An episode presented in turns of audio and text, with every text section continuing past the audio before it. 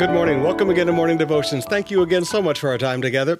As we look in Proverbs today, chapter 15, verse 19, a lazy person's way is blocked with briars, but the path of the upright is an open highway.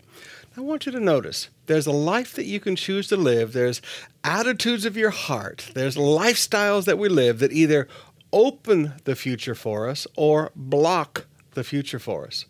Now, let's just look at the lazy person. The lazy person's way is blocked with briars. You must understand. Laziness is not just a way of life. Laziness brings all kinds of trouble into your future. You'll have goals, you'll have plans, but every time you try to move toward them, you're blocked by briars. And briars have all those needles and things in it. It's, it's very hard to get through. You can't get through a briar patch. So it is your laziness that creates all of this trouble that blocks you from reaching your goals. Now, some of you, you know, you can blame other people, and Proverbs is very clear a lazy person is wiser in his own eyes than everybody else. I mean, a lazy person thinks they're so smart, and a lazy person thinks that they're better than everybody else, but a lazy person, I'm sorry, you have just laid roadblocks in your future.